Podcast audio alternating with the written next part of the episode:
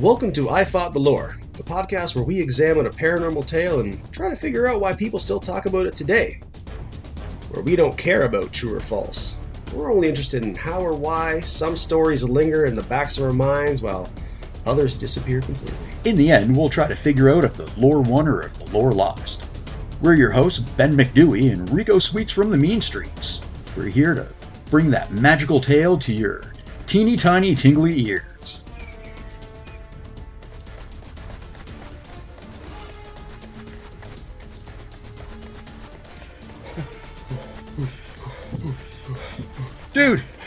Hell did you do?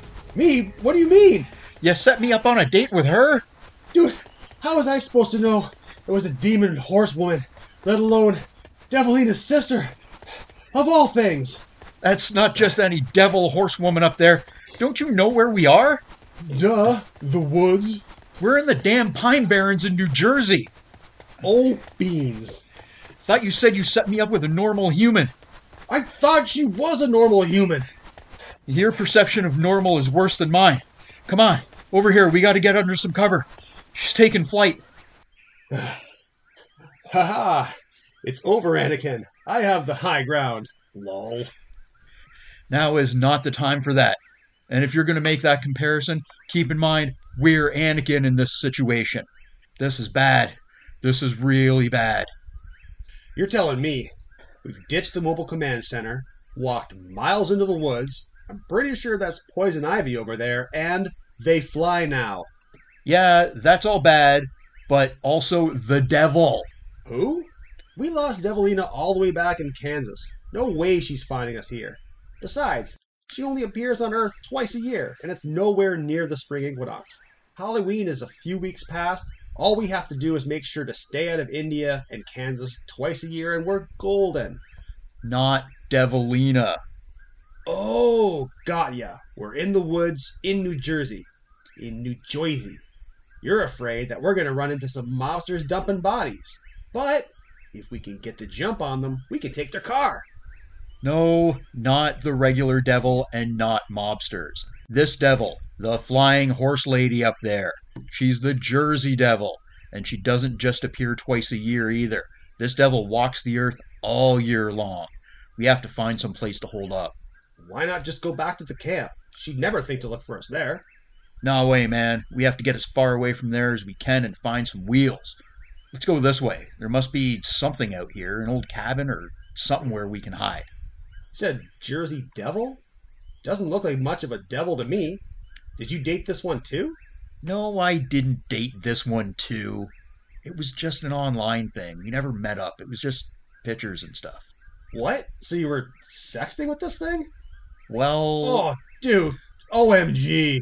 just listen and I'll tell you the story. I don't want to hear about you sexting with the horse lady. No, not that. I don't kiss and tell or sext and tell. I'm a classy guy. Anyway, no, I want to tell you about the legend of the Jersey Devil. The legend of the Jersey Devil starts long, long ago. In a galaxy far, far away. Seriously? No, even longer than that, Montfrere. A long time ago, back in 1735, something happened in these woods near Leeds Point, and the Jersey Devil was born. Ooh, something happened. That's all you got? Well, there's a few different origins. Like, one says a local gypsy was begging for food from a young lady. The lady refused, so the gypsy placed a curse on her. When the lady became pregnant, everything seemed to be going well, but when she gave birth, the result of the gypsy's curse was revealed. The young lady gave birth to a hideously deformed demon monstrosity, the Jersey Devil. Another version of that origin claims that a young woman had fallen in love with a British soldier during the time of the American Revolution. The entire town put a curse on the woman, and when the couple's baby was born, it was the Jersey Devil. Now, pretending for a moment that a local gypsy or, quote, an entire town had the ability to curse a woman's pregnancy so effectively, this is what, 1730s? We're not that far removed from that gong show in Salem about 40 years earlier. Seems a pretty ballsy move considering people were hung for way less. Well, I mean, we're out in the woods. Who's going to know, right? This is true.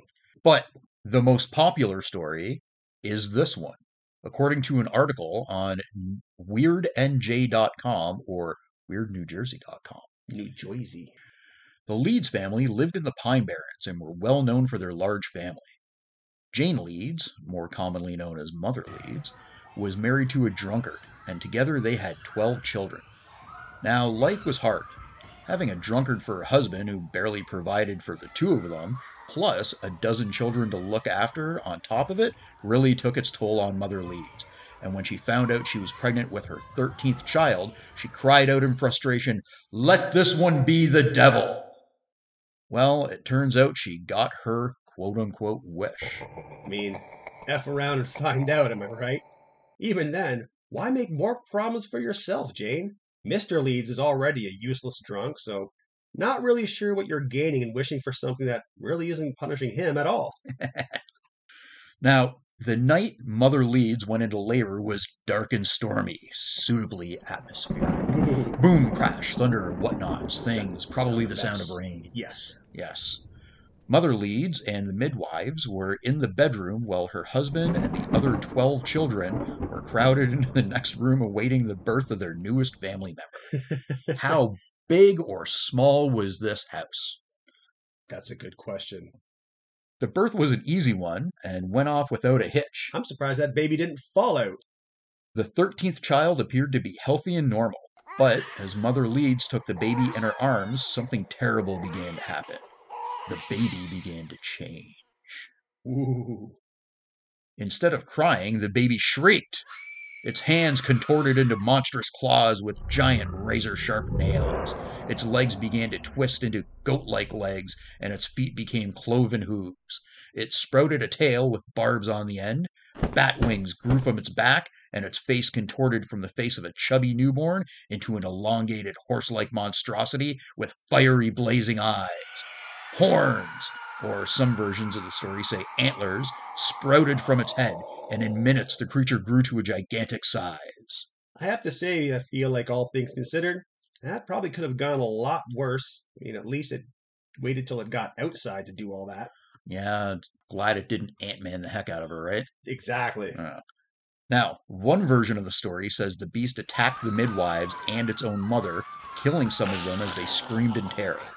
Now, Mother Leeds' husband and children cowered in the next room, not knowing what was happening, but they soon found out. The beast smashed its way through the door and attacked them too.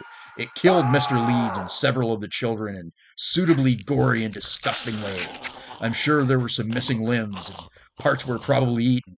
I bet it kicked one of the boys in the nuts, and for good measure, probably wet willied at least one of them.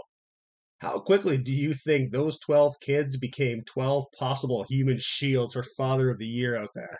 Oh, yeah. Now, the survivors say the beast flew into the fireplace and exploded up through the chimney, showering the area with stones. It escaped into the stormy night and into the depths of the Pine Barrens, where it still lives to this day, stalking and attacking those foolish enough to enter its woods. I love that despite being more than capable of dummying a solid wooden door, Devil Baby chose the most impractical exit from the house it could find. Doors, windows, or a hole in the wall would not do for this thing. No, it had to squeeze its body out of the tiniest opening it could find. I bet if they had running water, it would have used the toilet instead. Well, Rico man, I've got to say, it sounds like your kind of woman. Yeah, sexy. But for the longest time, I didn't think it existed. I thought it was all made up. With the things that we've seen over the years, and the things that you've dated over those same years, how could you have ever doubted its existence? because of one man, Who? Benjamin Franklin. Uh, come again? Oh, Forget I said that. I mean, what? Benjamin Franklin, as in one of the founding fathers of the U.S., Benjamin Franklin. The guy that signed the Declaration of Independence, Benjamin Franklin, and occasional member of the Hellfire Club. The guy with the kite and the key and the lightning. The guy on the $100 bill. Yeah, that's the guy. And also, to add to all those lists of accomplishments, while he was the ambassador to France, he also wrote an essay called A Letter to the Royal Academy About Farting, also known as Fart Proudly. What? It was satirical and suggested that a study should be done to improve the odor of human farts. And farting somehow made you believe the Jersey Devil didn't exist? No, And what are we even talking about? it was his almanacs that convinced me. Again, what? He was a publisher of almanacs. Would you get to the point before your non fictional sexting partner finds us and rips us limb from limb? Please? Okay, so our story starts with the real Leeds family. See, before the 1900s, the Jersey Devil was referred to as the Leeds Devil, either because the tales originated in the town of Leeds Point or because the Leeds family who lived there was the source of the devil. Way back before there was a Jersey Devil, no legend, no nothing, Daniel Leeds and his family were prominent in the southern New Jersey area. He was a land surveyor and loyal to the British Crown. Now, because of this, he was able to acquire land in the Egg Harbor area, which was in the Pine Barrens.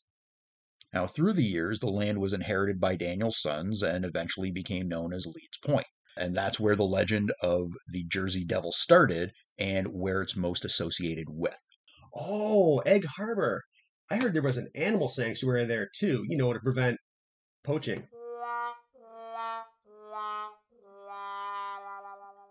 Shut up. Getting back to the story, this was Quaker territory. The Christian religion, not the oats. Daniel Leeds was a Quaker and also published an almanac. See the connection? Daniel Leeds had been married a couple of times. His third wife had given birth to nine children, and another family member down the line, Deborah Leeds, had apparently given birth to 12. The idea of Mother Leeds from the Jersey Devil legend, decades later, probably came from an amalgamation of these two people. So, multiple marriages and nine kids? You could say our boy was really sowing his wild. Don't. Okay. But he was also a drunkard. And how does any of this get us to Scary Bradshaw up there? Well, I don't know if he was actually the drunkard, but I'm sure the legends portrayed him as becoming a drunkard in the story. Daniel Leeds was a very prominent Quaker in the area. But in 1687, he included astrological symbols and writings in the almanacs that he published. The other Quakers in the area did not like this one bit. They said the astrology was pagan and blasphemous, and the almanacs were censored or outright destroyed by the local Quakers. Already sowing the seeds of bad blood. But Daniel wasn't taking that sitting down. He doubled down on the Christian astrology in his almanacs and included even more esoteric Christian writings. He also became fascinated with Christian mysticism, cosmology, demonology, angelology, which apparently was a thing, and natural magic. So definitely some grains of truth so far with our Quaker already. Oh my god. Okay. Are you finished? Barley. Oh, Jesus. Sorry, Jesus. It's okay. I forgive you. Now, the Quaker leaders in the area of New Jersey, Philadelphia, and Pennsylvania organized a yearly meeting, and at one of these, right around 1690, they dubbed Daniel Leeds a heretic. Now, by this time, he'd been ostracized by the Quaker community, and he'd decided if they don't want me, You go to hell. not an actual quote, but I imagine his sentiment was pretty much in line with that. So Leeds converted to Anglicanism and published an anti Quaker pamphlet or two criticizing the religion and claimed that they opposed the monarchy. Leeds won favor with the British royal governor, Lord Cornbury, who was already disliked by the local Quaker communities. In retaliation, the Quakers published their own pamphlet in 1700 in response to the Leeds one and called him evil and Satan's harbinger and claimed that he worked for the devil. In 1716, Daniel's son Tyson comes into the story, and he inherits his father's almanac business and continued to publish the same way his father did with the astrological content. He also included the Leeds family crest on the editor's page.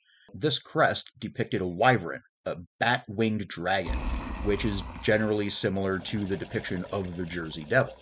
Jersey Devil having an elongated head, dragons have an elongated head, long neck, teeny tiny little T Rex arms, or no arms at all because its wings are actually its arms that the leathery, wingy things have grown through like a bat.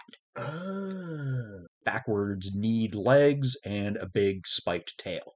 You can kind of see visually where there's the representation of the Jersey Devil to do with the Leeds family, but you can also see that the local community is now vilifying this guy and calling him the devil. So you've got all these little connections going in there, right?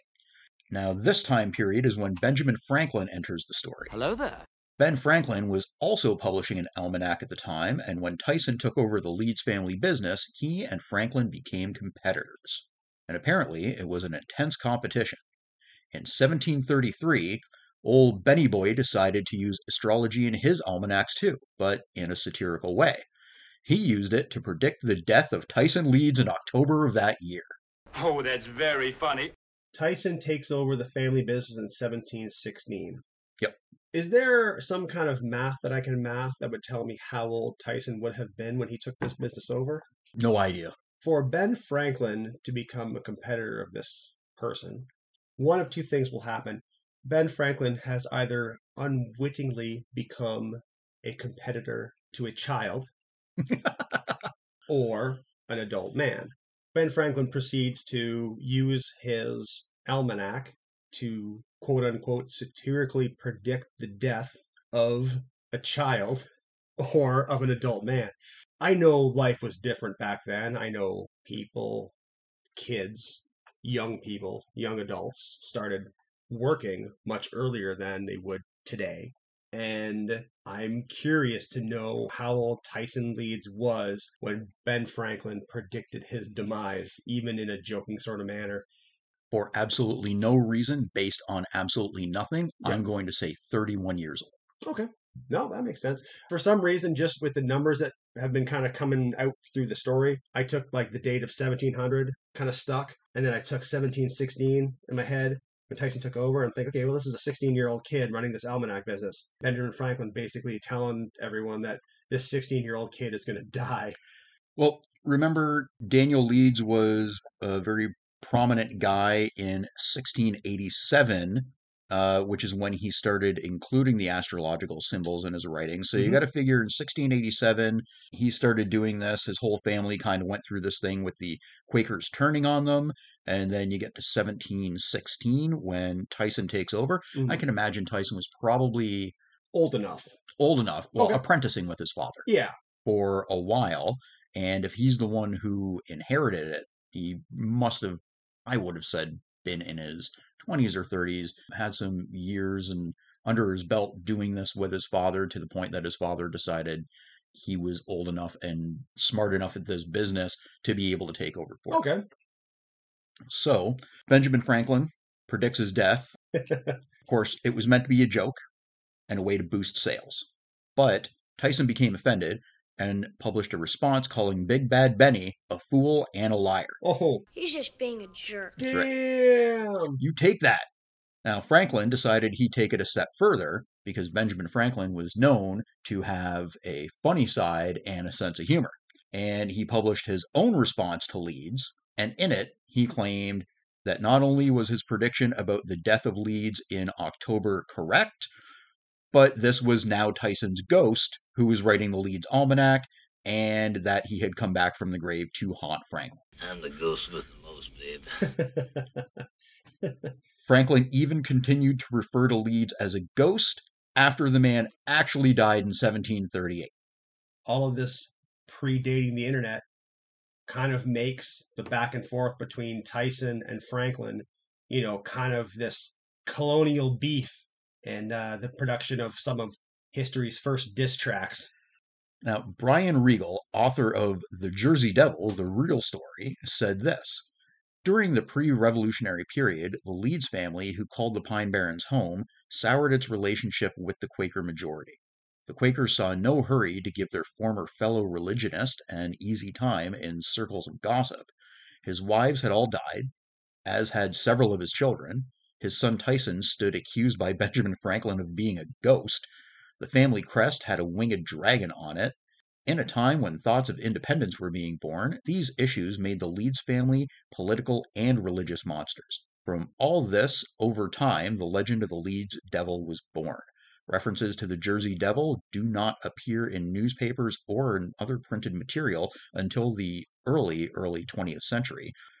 The first major flap for the Jersey Devil came in 1909, and it's from these sightings that the popular image of the creature, bat like wings, horse head, claws, and general air of a dragon, became standardized. So, as you can see, all of these pieces are there for the legend to be born. Even the other shorter versions of the story about the girl being cursed because she was in love with a British soldier during the Revolution sort of almost fits in with it in a very basic way. By the late 1700s or the early 1800s, the Leeds Devil was already an established legend in southern New Jersey, starting as oral tales, but eventually making their way into publications, all seemingly born out of rumors and gossip aimed at a once prominent family in the community. At this point, it was so widely known and believed that in 1740 a priest was brought in to exorcise the Pine Barrens to rid the place of the monster. The whole Pine Barrens. Everything. It's a big area. In the name of Jesus Christ, the saints and all the angels, I command you to reveal yourself! And apparently it didn't work because even today, people report sightings of the Jersey Devil or the Leeds Devil. In 1859, the Atlantic Monthly published a story about the legend of the Leeds Devil. Some people claim that it wasn't until the 20th century that it appears in print, but they called it the Leeds Devil, and in 1859 there was a story about it. And also in 1887, a newspaper published alleged sightings of a winged creature they called the Devil of Leeds. Over the decades, posses had even been formed to apprehend the devil, with bounties put on it for capture, dead or alive. One bounty reached as much as $10,000. Hey, fun fact. Jonathan Google tells me that 10 grand in the 1800s would be around 245,000 in today's money. Could you imagine the mobile command center we could get with that? Now, unlike some of the other urban legends we've mentioned who can't be bothered to show their faces, I'm looking at you, goat men, the Jersey Devil actually has the class and integrity to make an appearance here and there. Joseph Bonaparte, Napoleon's older brother, claimed that he saw the Jersey Devil in 1812 while hunting near his estate in Bordentown, New Jersey. Yeah, but I mean, if your younger brother is taking over the majority of Europe and you're the older brother no one's heard of, I would imagine you're going to say some pretty wacky things to try and get some attention. Oh, yeah, he was probably making up stuff all the time. I could just see the, the Bonaparte family gathered around the table for Christmas dinner. Oh, Joseph, Napoleon, you know, uh, what have you boys been up to this year? Oh, Mama, I have had many military victories, and I am going to conquer the world. Uh, oh, that's lovely. And uh, Joseph, and meanwhile, Joseph's just like, me, me, me, conquer the world. eh. Look at me, my name's Napoleon. Hey, Napoleon, do you want me to get anything off the top of the fridge for you? Uh, much like me, Napoleon has never seen the top of his own fridge. But that's not what we're talking about. We're talking about the Jersey Devil, even though I spent the last 10 minutes talking about Benjamin Franklin. it's true. In January of 1909, newspapers published hundreds of eyewitness reports from people claiming to have seen the Jersey Devil in South Jersey and the Philadelphia area. Reports claim it attacked a trolley in Haddon Heights and a social club in Camden. Police in Camden and Bristol reportedly shot at the creature, but it had no effect. Strange tracks in the snow resembling cloven hooves made by a bipedal creature were seen, and apparently tracker dogs refused to follow them. Reports started popping up as far away as Delaware and Maryland. Panic caused by the newspaper reports saw schools close, people refusing to go to work. Now, I seem to remember something similar in our coverage of the chupacabra. There were even a few claims of animals drained of blood and cattle mutilations dealing with the Jersey Devil as well. I wonder how closely related they are. Be an interesting question. Oh, did I date everybody in the same family? I mean, you're thorough, if nothing else. I don't know if that's something to brag about or I should probably keep to myself. And much like our Chuper Duper, I feel it necessary here to mention that for all the terror and panic that this quote unquote demonic creature inspired, other than being kind of a jerk, there have been no reported human casualties at the hands or claws of this thing. That's because I keep on getting away. But I agree with you. I mean, this thing is evil. So it's the devil. Other than people seeing something flying around, you know, cloven hoof prints by a quote unquote bipedal creature, what's that really going to do? Yeah. There were no follow ups about everywhere that it walked, plants refused to grow or smelled of sulfur and urine or something like that. I don't know. There's been no real side effects except apparently some people are like, oh, there was a spooky thing back there. Yeah, that's it. You know, you don't have any kind of a body count. Okay, one guy changing a tire got attacked. but Said he got attacked. said he got attacked. He lived. Jersey Devil just sort of runs up, kind of shoulder checks him. He, he seems to be more of an annoyance than anything. Yeah, footprints everywhere. He attacked a trolley. I don't know what he did to the trolley. Maybe he clawed it up. A social club. Maybe he was just a really drunk guy in a big trench coat who wanted in, and they're like, uh, "No, no, no, no! You are not a member of the social club. You can't get in." And he pounded on the windows. Yep. He yelled something about their devils, and they misinterpreted it. Well, even like previous episode we did about the goat men. Again, no matter who you were or what your circumstances were, whether it was through science or Satan, as soon as you got turned into a goat, you just had this weird vendetta against motorized vehicles and you just attacked everyone you saw. That is another good point that you made. I didn't even make that connection. Cars, The devil? trolleys. Goatmen Yep. hate motorized devices. Yep. Even if you owned one as a person, as soon as you have horns sprout out of your head, now you're you're going at that thing just both fists. Oh my god, I've got horns and wings now. What am I going to do? Fuck cars. Fuck all of them. so hard. And I don't mean it that way. I mean, to hell with cars. I'm going to fight a car. That's what I mean. Just to be clear. Throughout the decades, there have been other sightings and a few hoaxes as well. People claim to have found its corpse on more than one occasion, and there have been more than a few pictures taken of the monster. But I bet all you lore breakers out there are wondering Rico, what about the 1970s? All of these legends come back to the 1970s somehow. Well, I've got a little something for you too. It's not much, but it at least references the 1970s. In 1972, Mary Ritzer Christensen told Weird New Jersey that she was driving from Blackwood to Glassboro in Jersey, said she saw a creature with thick haunches like a goat and a woolly head cross the road about 25 feet behind her car. It was taller than the average man. Now, I'm not going to dispute what our good friend Mary here is saying, but you're talking about seeing something 25 feet behind a moving vehicle. So you're seeing it in the mirrors, I guess, Yep. which isn't a super detailed look to get at something. If you're driving, you're moving, it's moving, you're looking in a tiny mirror, you know, it could have been anything. Well, maybe there was an average man standing there as well. Mm-hmm. and it walked past him. That's true. Also, it just sounds like she saw the goat man. It's crossing the road. It's not flying, which is what most people know this thing to do. And I don't know how far Maryland is from New Jersey, but I do feel like there is some definite goat man crossover here. Well, a few minutes back up when we were talking about the Jersey Devil in 1909 causing such a huge, huge uproar and kids staying home from school and people refusing to go to work, word of that spread all the way out to Maryland. So maybe the Jersey Devil gets around and occasionally its wings get tired and it's got to walk. It could be that, yeah, the Jersey Devil and the Goat Man. what if these wings are retractable or not always present? I bet you're thinking all of these legends and all of these sightings are going to have taken place years and years ago. You'd be wrong, or only partially correct, because I have one as recent as 2013. That is recent. Fairly recent. A decade now, but we won't think about that. Only 10 years.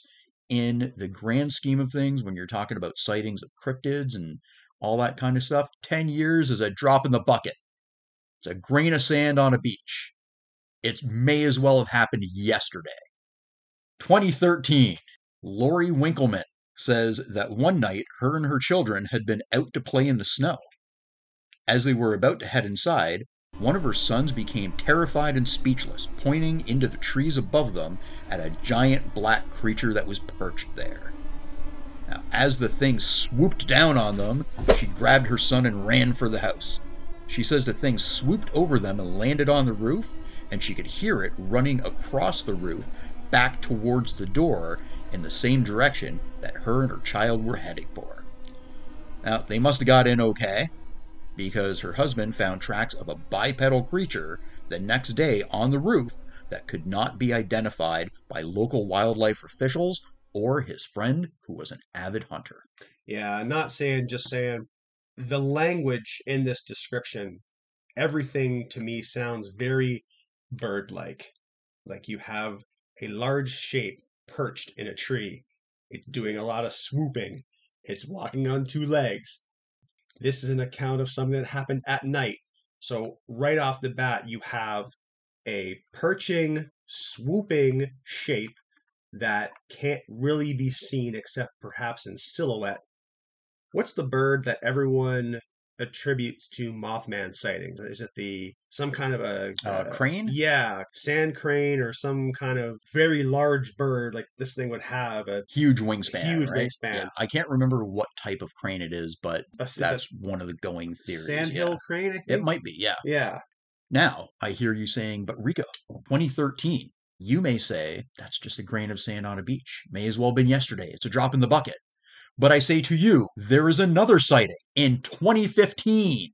2015. 2015, less than a decade ago, less than a sand grain on a beach, You know less than yesterday, I- more like this morning. They may have even had cameras in 2015. They might have. And in fact, I can show you a photo of what this man took. Now, let me tell you the story first. David Black of New Jersey claims to have caught the creature on film back in 2015, as I said. He claims that he was on his way home from work and thought he saw a llama running around. But when he pulled out his camera to film it, the thing sprouted wings and took off into the sky.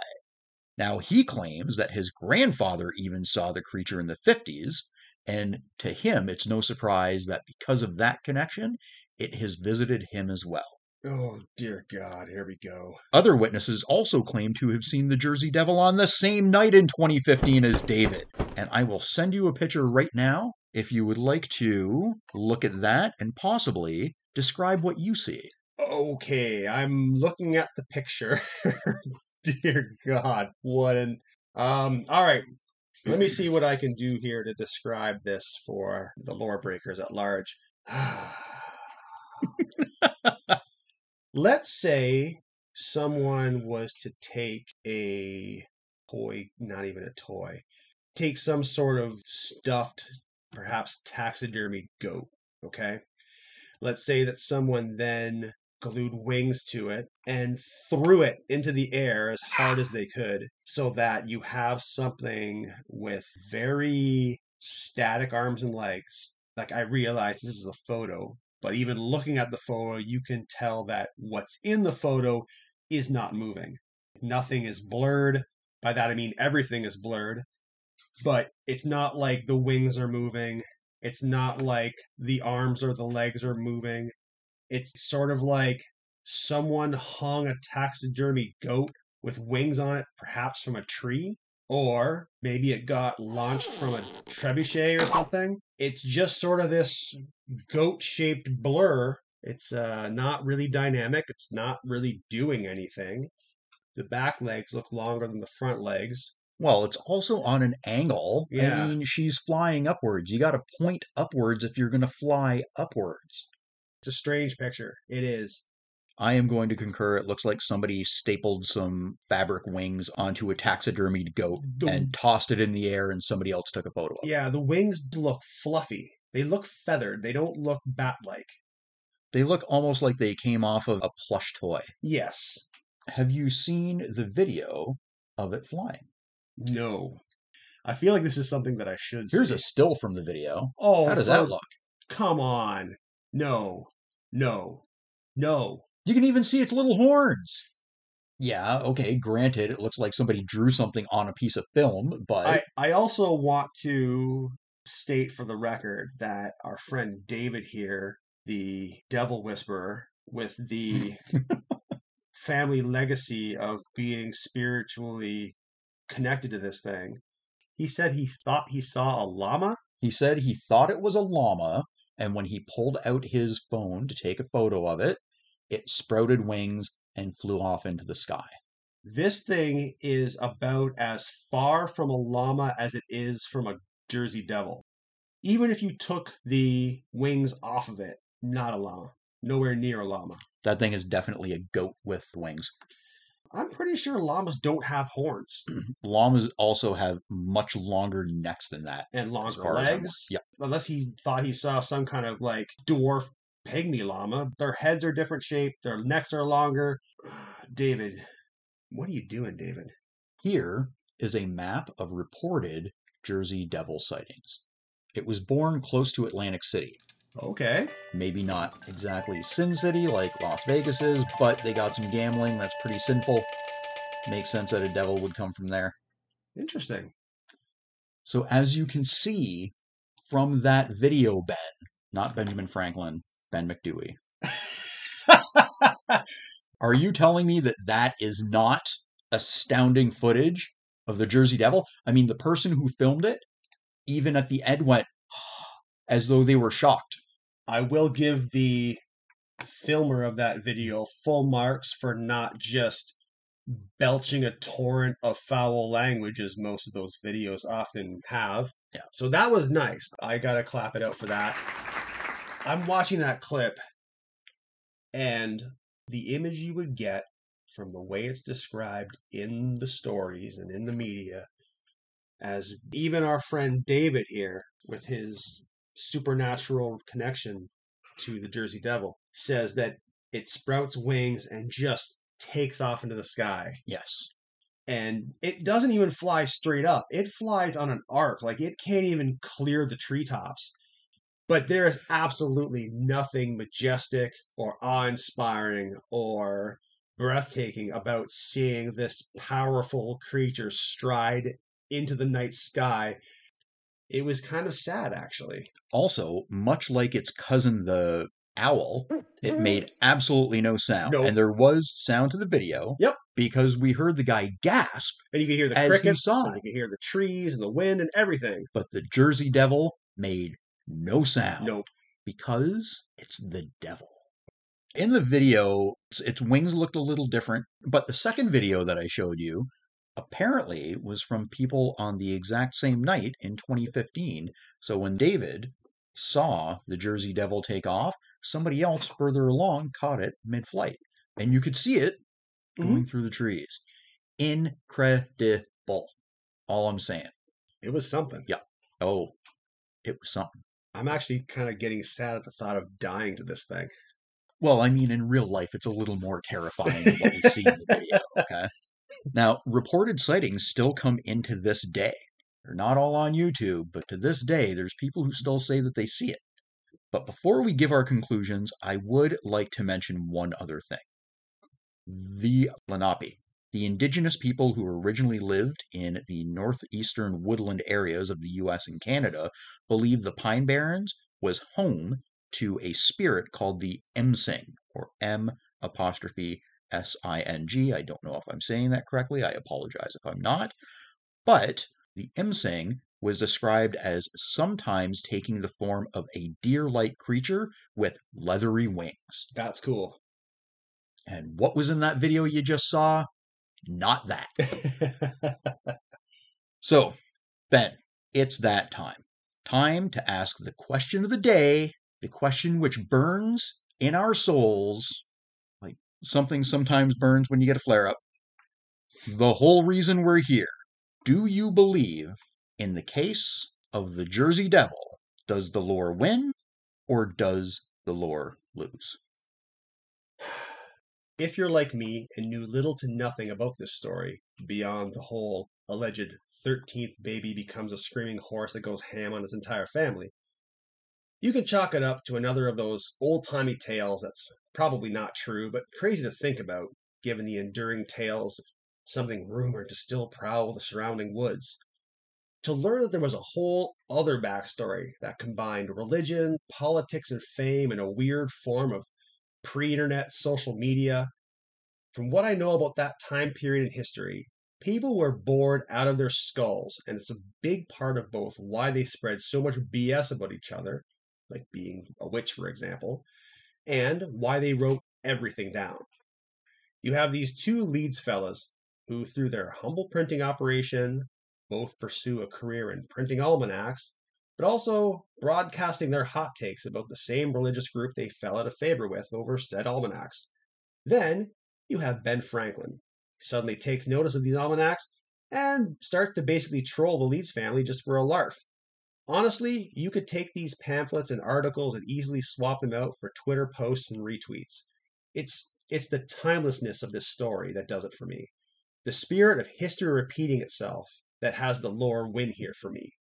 Even going above and beyond the legacy of songs and sports teams that still bear the name Jersey Devil. It's the fact you could take the beats of this story and with very little updating, very easily transplant it into a modern internet myth. Now, I know we say in our conclusion that it's not whether the story is true or not that matters. And in this case, I feel the story definitely isn't true. But having said that, I think the lore wins. First of all, look at how it's persisted over the years. And we aren't just talking about years, we're talking about decades and decades and decades. This story has been around since the 1700s, orally, and then in print since the 1800s. It's crazy that it's persisted that long. Not only did it seem to start as slander and rumors meant to malign a family that the locals hated, it spread around like playground whispers, the way a rumor will start between a few people, and by the end of the day, everybody knows about it, but it's become a very different story than what started.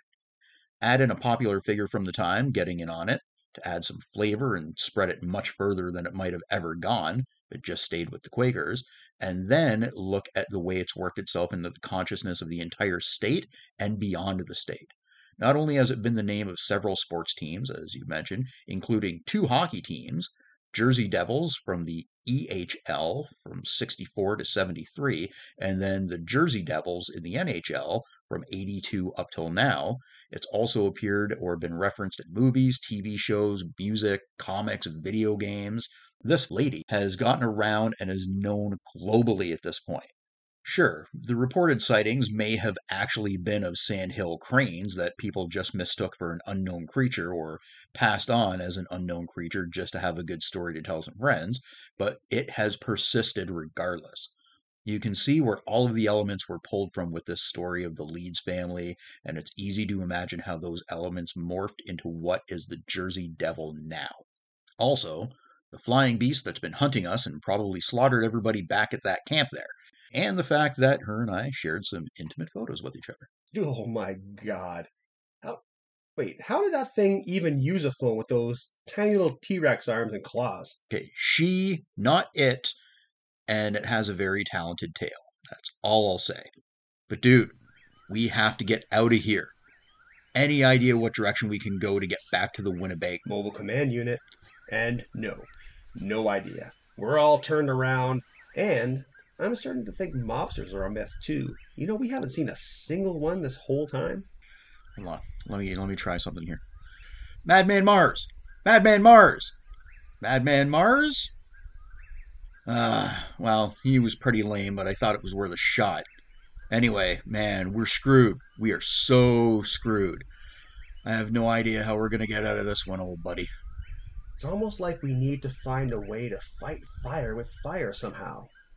Wait, fire, that's it. Help me find some stuff to burn. I have an idea. It's crazy. Maybe just crazy enough to work. If ever there was a need for a spirit guide, it's right now. Let's have a seat. Let's raise a glass and the solution will present itself. Welcome to the Spirit Guide, the portion of the show where we describe what we're drinking. Today's offering is Writer's Tears Double Oak. What? Writer's Tears. Dude, that's writer's tears. Oh. Okay. Whatever. Writer's Tears Double Oak.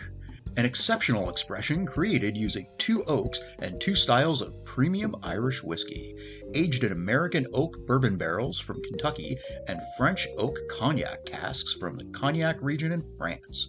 This is a unique marriage of single pot still and single malt Irish whiskey. Dashes of sweet vanilla marry with notes of cinnamon before opening up to the depths of plum and poached pear. Pressed grapes and citrus zest to make way for chocolate undertones and lingering spice. Okay, sure. Demonic sea biscuit might be circling overhead, but all things considered, we're in the woods, baby. we're in logging territory.